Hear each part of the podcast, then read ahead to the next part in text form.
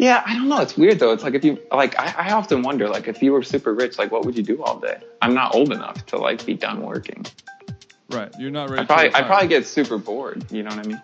Well, you could start up that ska band you always wanted to. Yeah, I could be a DJ. I could hire you to give me lessons. I heard That's you do the that problem. for celebrities. DJs have a lot of spare time too. You're listening to New Rules. I'm your host, Jason Stewart. This week, I chat with Benjamin Edgar. He taught himself how to program as a kid and was able to stop mowing lawns and start building these new things called websites for a living. I think his biggest strength is seeing a way something could be improved and actually finding a way to improve it. One example of that is Boxed Water, a company he started with some friends while working logistics for a shipping company. His newest venture is called Thoughts, an online peer to peer, peer to peer mentoring service. He's a very interesting guy with a lot of great ideas. I recorded this interview over Skype, so please excuse the quality. It's not too bad though. And here's Benjamin now. Yeah, I was actually wondering like what you were even going to ask me on this. I was like, man, I don't know if I'm cool enough to be on the podcast. Well, we'll figure Um, it out. And if you're yeah. not cool, then we'll clean it up and post. Yeah, or just delete it, which is yeah.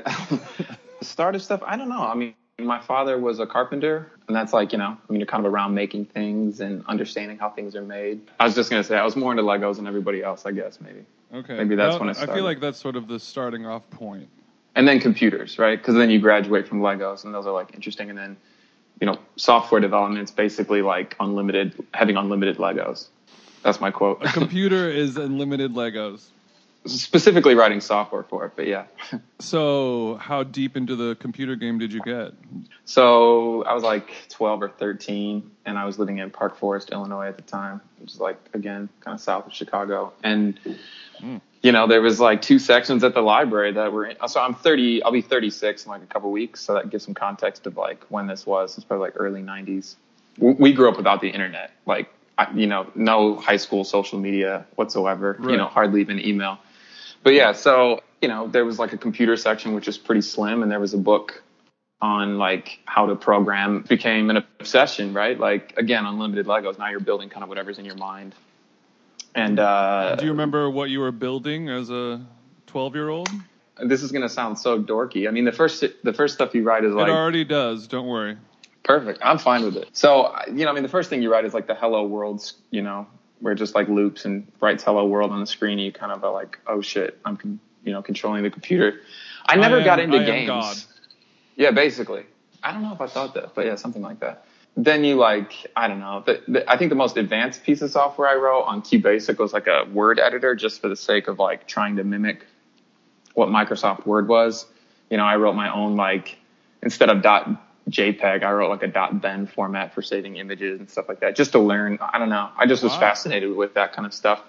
And if you look back on it, it was like, it was probably like pretty shitty, but it worked, right? Like that was kind of always my thing. I was never the good programmer, but I like got my stuff finished, I guess. You got the job done, kind of. Yeah, I think so. which is Yeah. an important skill to have. yeah. and was your early internet life on AOL? Yeah, totally. What was your screen name? Oh shit, I can't remember. I, I bet though this is uh, I'll, I'll I'll admit it. I bet it had something either about skateboarding in it or I was super into ska music. What's the shitty ska band? The Mighty Mighty Bosstones. Like I wasn't listening to those guys. I Is was that like a trick question? The ska band? I like the specials. Come on, everybody. No, no, no. I'm I'm just kidding. I mean, I my my AOL screen name was like straight edge related, so Were you straight edge? I was. Interesting. I Which was too for a while. I didn't drink till I was 23. Yeah. Didn't do any sports or anything like that. we could have done the math on that. Thanks. I skateboarded a lot though. I was pretty good. Like many bright, shining entrepreneur minds, Ben was actually a bad student, even so much that he was held back in the second grade. My parents put me in like art classes and stuff, like extracurricular art classes. I was pretty shitty at school. Definitely got held back a grade. It was traumatic, man. My, I'm, I'm a twin, and when my Oh, brother really? and I started school, like in kindergarten, they told my mom it would be a wise idea to hold one of us back so we're not competing in the same grade. That is that's a horrible reason to hold someone back. And it's it's one of those things like early '80s child psychology, like missteps. Like that was a thing that like they told my mom, and she was like, "Okay, I guess." And So have you talked to her about it later? Did you ever talk to her about it later? Not really, but I think I think it's sort of like commonly understood that that was probably more harm than good. What grade was it? I'm sorry. Did It, you? say? it was like the f- like the first grade. Like I started Okay. kindergarten, and my brother waited a year. So like I was in first grade, he was in kindergarten. Man, that's crazy. Because my mom, my mom, when I turned 18, apologized for it, which is a really weird story. She oh, was Oh, like, it was one of the worst decisions I ever made, and I was like, I don't think so, because it set me on an interesting path. But yeah, it was really weird. Well, here's where the story gets more interesting. So I moved from, I was moving to a different school. Yeah, and the and, and the school was, I don't, I still don't know exactly what the hell was going on, but both second grade and third grade were in the same like actual classroom, which already, you know, is like a mm. problem because like who's like cooler and things like that. I'm in the second grade, and then I was back in the same class with the same kids again the next year, and they were like, "You didn't go up a grade." And it was like this whole, do you know what I mean? Like I was in the, it was, Oh. it was, it was kind of embarrassing. Then that school burned down, which wasn't, which was not me, and then we got put into another school, and there was not enough. They just put a whole school into another school that was already existing, and we had to like have class in the library for a whole year. So that, yeah, so I didn't like school very much. As Did anybody imagine after this suspect that you were the arson? I, I could imagine that, but it wasn't me. I wasn't that creative at the time. Going down the road, towards kind of city's made of ashes. I'm gonna hit you on your face. I'm gonna punch you in your glasses. Oh no, My dad has this friend in Michigan who I think he worked for him. My dad stopped being a carpenter and wanted to become like a business person at one point, which mm-hmm. didn't go very well, I don't think. But he he had this boss or owner or something of this company he was working with who was fairly wealthy and again, this is back when the internet was like everyone who was doing something was like, I need a website. They had no idea like what it meant for them, but they heard other people talking about it, so they were like, I need a website too. Sure. So all of us kids who were like mowing lawns, all of a sudden we could like do freelance web design. And uh, this guy was like, my dad's like, my son knows stuff about computers. And I didn't really know anything about the web side of things, but um, I ended up, you know, getting a job with this guy, you know, a freelance job. And eventually he was like, I don't like you invoicing me. It takes too much work. I'm just going to put you on salary. This is my senior year of high school. And yeah, and it wasn't like a lot of money, but still like that's crazy when you're that young. You know what I mean? When I'm finishing school, like high school, my mom drives me up to this place in Michigan because this guy wants to offer me a full time job. He offers me. It was very much like he wrote the number on a piece of paper thing and like it was like like an Applebee's or something like that. Like Slid it across an Applebee's. Kind of like a little bit, yeah, a little bit. And uh, it had like insur- you know, and it had health insurance and stuff. And it's like I didn't when you're 18, like you don't give a shit about that kind of stuff. Like it's not important to you. Sure. And anyway, so I get back in the car with my mom, and I told her what the number was, and and that I had health insurance, and she, on the drive back to Chicago, apologized for holding me back and said it was the worst decision. And I was like, well, it didn't turn out so bad, you know.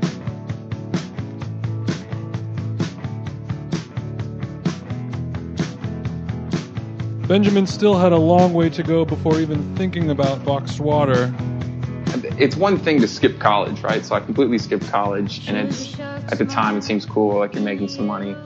I think it's not necessarily the best like social decision of your life, right? Those are pretty formative years. And if all you're doing is like hanging around in an office by yourself working and then freelancing at night, I think it's not making you any less nerdy. I can tell you that. Your your social skills are not growing Probably not. No. in these very important years. I think so, yeah. So yeah, no. So I worked at I worked at that startup. That guy who hired me, I worked with him for a while. It turned out that wasn't really going to go anywhere. Took another consulting gig, and there was this you know company that hired me to do some software development for them, kind of around like the shipping and logistics space, which sounded like the least sexy thing in the world, but I kind of fell in love with it. So I worked at a, a startup company for like six years actually in that area, and ended up kind of climbing the the ladder, if you will. There, I had wrote some software that got sold to another company, and I was kind of like, man, I could have done that myself, and that's when the entrepreneurial, like, I should, I should have done that myself. That's when that kicked in. Was around like the mid 2000s. Yeah, I had some definitely had some early failed ventures. The first one that I like raised money on was called just a horrible name. So before iTunes allowed independent musicians to post their music on iTunes when the iTunes store came out, mm-hmm. you had to be on a label, you know. So I was I built a whole system that allowed independent artists to just list their own songs and tracks, albums, etc. And then I think it was like an 80-20 split between the artist and, and my company. It was called Indister, which was like trying to be like short for independent distribution, like Flickr was short for Flickr, you know, except for we just like totally botched it. And, uh, I actually raised a lot of money. I was 23 or 24 and I convinced some investors to give me a hundred thousand dollars for that one. And it just didn't work. I think it was just really poorly executed on my side. But that's mm-hmm. like what you do when you're really, you know, it's like, I think I had read too many Fast Company articles or something.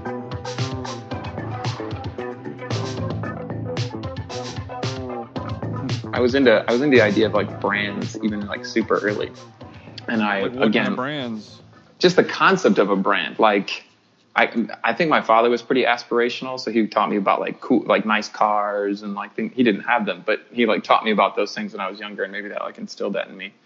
Mm-hmm. But when I was super young, I was really into I wanted to be a botanist. And I, I was really into like, of course you are when you're like 10 or whatever, like Venus flytraps, right? Like the, mm-hmm. like they're like the scary plants. So I, I would buy them from the store and kind of repackage and rebrand them. And I called it Gardens of Terror. That was my, that was, I didn't make any money, but the, the flyer was dope. We learned that working logistics for a shipping company helped him spark the idea to start Boxed Water. And I remember being in a uh, warehouse that we were managing. It was like 120,000 square feet, so it's pretty big. They had stacked this product eight pallets high. Now, typically, you can only stack it like two or three pallets high because it would crush the pallet on the bottom. Mm-hmm. But these pallets were full of fully shaped but empty plastic bottles that didn't have a lo- logo put on them yet. I think I know what the brand is, but I, I, I don't want to say it. For for example, like a smart water bottle, just a clear Sure. plastic label-less bottle. Yeah. It weighs and they, nothing. Nothing, absolutely nothing, right? That's and it was like, yeah, and a, a five by five by five cube, like feet cube of these things. And they were like eight tall and, and you could fill a truck full of them and it must have only weighed like, I don't know, like 500 pounds or, I mean, how much can it possibly weigh? Right. And I remember thinking like, who's paying to ship this stuff around? Flash forward like two or three years, the failed music startup, sitting chatting with a friend, uh, Kevin, who was part of the original Boxed Water team. I was like, you know, bottled water is really fascinating. We were just sitting and kind of talking about it. And I think at the time it had become the logo of all things like environmentally wrong, even though there's plenty of other things we could highlight in our life Mm-hmm. that we consume or whatever. And I was like, well, what if we ship it flat? You know what I mean? Like instead of these big plastic bottles that were empty in that in that case, and we try and find a more sustainable material. We try and make it philanthropic, and then we wrap it up in this kind of bizarre design that I mm-hmm. did. And that was kind of the birth of it. And I, I was that startup was failing. Um, Kevin was like, "Yo, I want to work on this with you." I was consulting at the time, so I had some cash coming in, and I did the first round of funding and all of you know the pay and everything to keep that company going until I was completely out of money. But that got us onto the shelves, and then found an investor and kind of went from there. And uh, the initial seed money was Was that me. was just from that was all you. yeah, I mean it wasn't a ton, but and I totally ran out of money. But um, but to get it what, onto what kind of was me. ballpark figure are we talking to start a water company? Oh boy, I it is probably under twenty five thousand. But again, that all that did was get us like a first like few thousand cartons packaged, mm-hmm. and got us onto like maybe like four or five stores. Well, the press and all that stuff started like right away. You know, we we never had PR or anything like that. We submitted to two packaging blogs.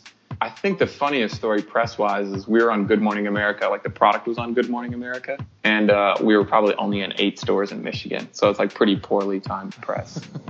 yeah, I mean, what are you gonna do with that, you know?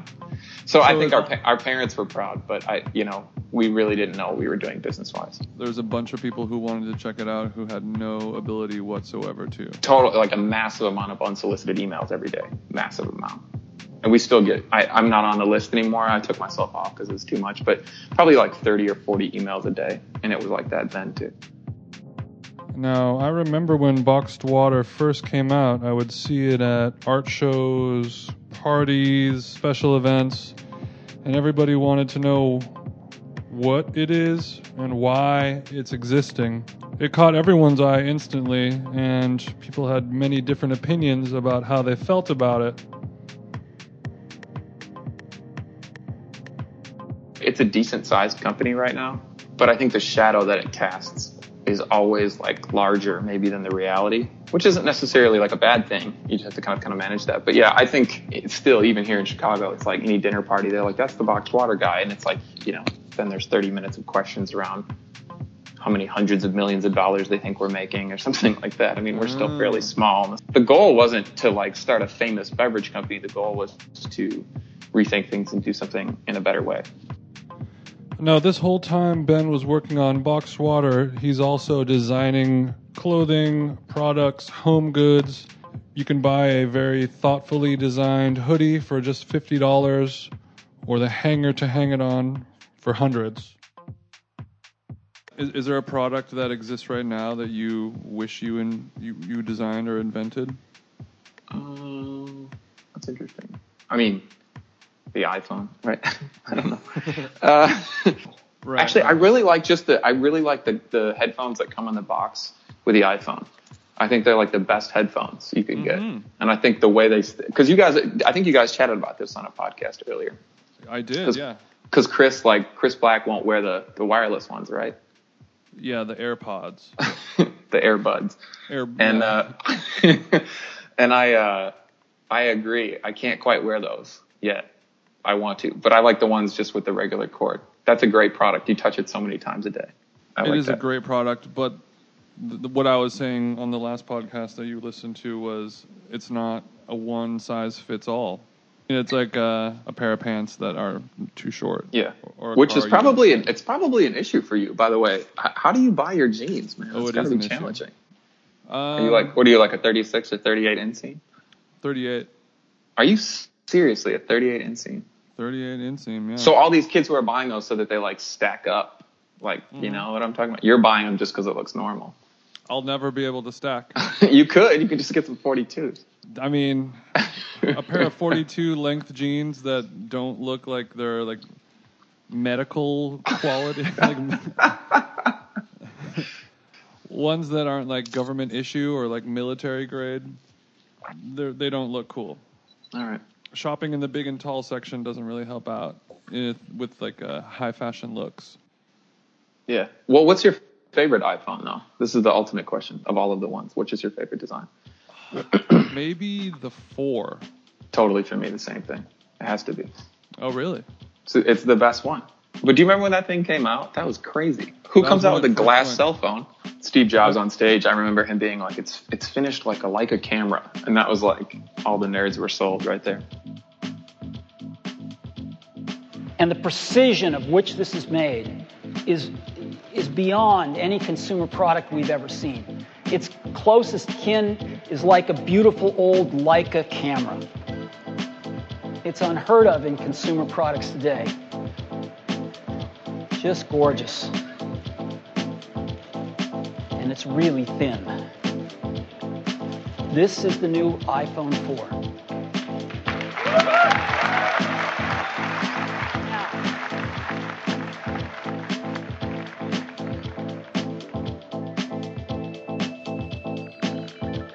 And finally, Ben's current venture is called Thoughts. It's a website where people can go visit and ask their mentors questions for a small amount of money. Sort of a peer to peer mentoring site where uh, a favorite designer, musician, filmmaker, you name it, you can ask them a question for 10 bucks. It's called Thoughts, but there's a dash between the O and the U. Um, if you go on my social media, it's on there. Okay. and um and that's just like this so here i imagine you've got a decent following yourself and you're a dj uh i'm sure you get the kids who hit hit the dm like hey man would you be my mentor? Can you help? Like how do i get gigs? Do you get that? You get a lot of that? I do. Okay, so I got a decent amount, but not as much because you know, I don't have like a huge following. But um, at first, I kind of like despised them. I was like, you, you guys are like these are you know four paragraph long DMs that are like wandering all over the place. I have no idea what you're asking me, or the cold emails, or the text messages, or whatever. And um, but the, the kids are they're fundamentally like passionate about learning more. That's why they're reaching out. And I just wanted to create a platform that allows. So we curate really interesting experts, and we launch two new ones every week in fashion and design and and uh, various different industries. Super interesting people, and then we the, we created this really simple platform that allows anyone to ask them a question for for effectively like the you know when you get the email it's like hey hey man like can I take you out for drinks? And pick your brain take you out for coffee pick your brain. Sure. it's like two four dollar coffees with tip later is about ten bucks. So like that's where we got our price and it's ten dollars to ask these people a question. And uh, the expert gets a share of that. It's not very profound when you explain it that way but um, No, it's, I mean, it, it's working. idea. Thanks. It's working. So we launched that like four months ago, and that to me is like I didn't go to college or anything like that, but I had a mentor, mm-hmm. and I know not everybody has access to that. So I'm trying to create like the internet mentors process or something like So that. So you believe very strongly in the the process of having a mentor. if you're lucky enough to get one, I didn't know I was lucky till you know 10 years in, right? You just think like, you know, and it's really interesting because mine's a woman. Like most people in business, guys go after having you know a man as their mentor. So I had this like fascinating woman who's kind of guided me through everything, and I just know that looking back, that's like, uh, I don't know, it's kind of an unfair advantage I have. So it'd be interesting to give that to other people, I guess. I, I, well, that was sort of my next question: is you do you have an overwhelming urge to pay that forward Yes. for the future generation? yeah. Very much so. Mm-hmm. I'm sure. I, I, I picture you in the future starting some foundations, things like that. I don't know because some of those things are really inefficient. They end up just being a bunch of nice dinners. So I think what we're trying to do is something that's a little bit more. I don't know. I guess I'm a You're reduction. disrupting mentorship. I'd like to disrupt traditional education. So I'll paint this picture of this person I see, and they're like, it's some kid, you know, a guy or a girl, 13 or 14 years old, lives in like nowhere, Nebraska, or some, you know, effectively where I'm from, but even further out. And their parents are just like, either not there, or what, you know, the classic story we hear over and over again, or they're like, why are you so interested in such an abstract concept? And it's like, well, maybe it's fashion or design or whatever it is, or music production. They're not able to go to like Jimmy Iovine's new school, which I don't even know if that actually exists, or whatever it is. You know what I mean? Right. Like they're not able to go to like Fashion Week and go chop it up and like plug themselves into a scene. So the internet's really good at that, but DMs and cold emails are not good at that. Um, it's not an effective form of communication. So I guess I, I kind of have the spirit of like the kid who like doesn't have access, even if even if they're not the classic like oh I don't have we have no money or something like that. I'm just more interested in using the internet to like leverage connection to other people and seeing if that like works. they could. I guess Yeah. it's it kind of feels like a Napster version of Masterclass.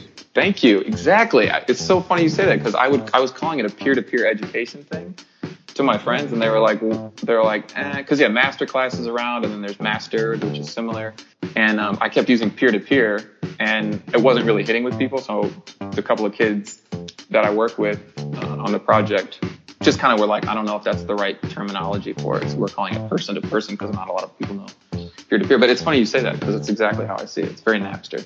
that is that truly could be disrupting the education system, and maybe this. but it's not profound. Like I think we should be. I keep. I've had so many people like this is crazy. I'm like, no, the idea isn't crazy. It's how it'll be executed will determine if it's crazy or not. It's it maybe it's not a, a profound idea, but it has profound possibilities.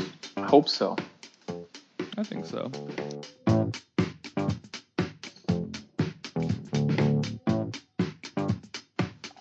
I kind of stuck with the straight edge thing for a while. Uh, when I was 27, I, my New Year's resolution was to try weed. I had never tried it. All my friends smoked, and it's the nerdiest New Year's resolution ever. And uh, I like that. Thanks. And I didn't do it that year. but when I was 28, I was like, this good friend of mine, because all of my friends smoked. It was like just bizarre that I didn't. And uh, so I tried it, and uh, I didn't love it at first. I'm definitely like the the Kid Cudi version of it, like the lonely guy. I, I don't really like doing it in public. It's not it's not very enjoyable for me to do it in public. I would say I smoke weed maybe three or four times a year because I thought, yeah, I I I have friends who can't, and I'm fascinated by it. Like I, when I used to do uh, the clothing stuff, there's a pattern maker I work with, and she would she would get really stoned before she worked, and her lines were like so perfect and so sharp. And I was like, how on earth do you do that? Because if I would, to, you know, to try to do that, it'd be impossible for me to do that.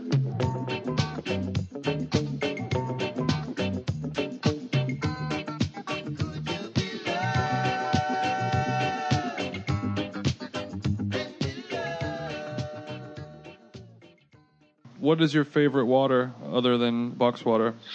Um, Pellegrino probably. Although I like the blue Lacroix, the just the ones that don't have any flavor in them. Well, it's a replacement to Diet Coke because I think if you drink Diet Coke for that long, it starts to taste like water. So Diet Coke is your water. All right, Ben. We are done. Thank you so much for doing this. Yeah, man, thanks for having me on. If people want to find you online, what's the best place to go to? Just Benjamin Edgar, E D G A R. Dot com. Yeah, and then And all, all your social. Yeah, same stuff. Cool. Thanks so much, man. Dude, thank you. Talk to you later. See ya.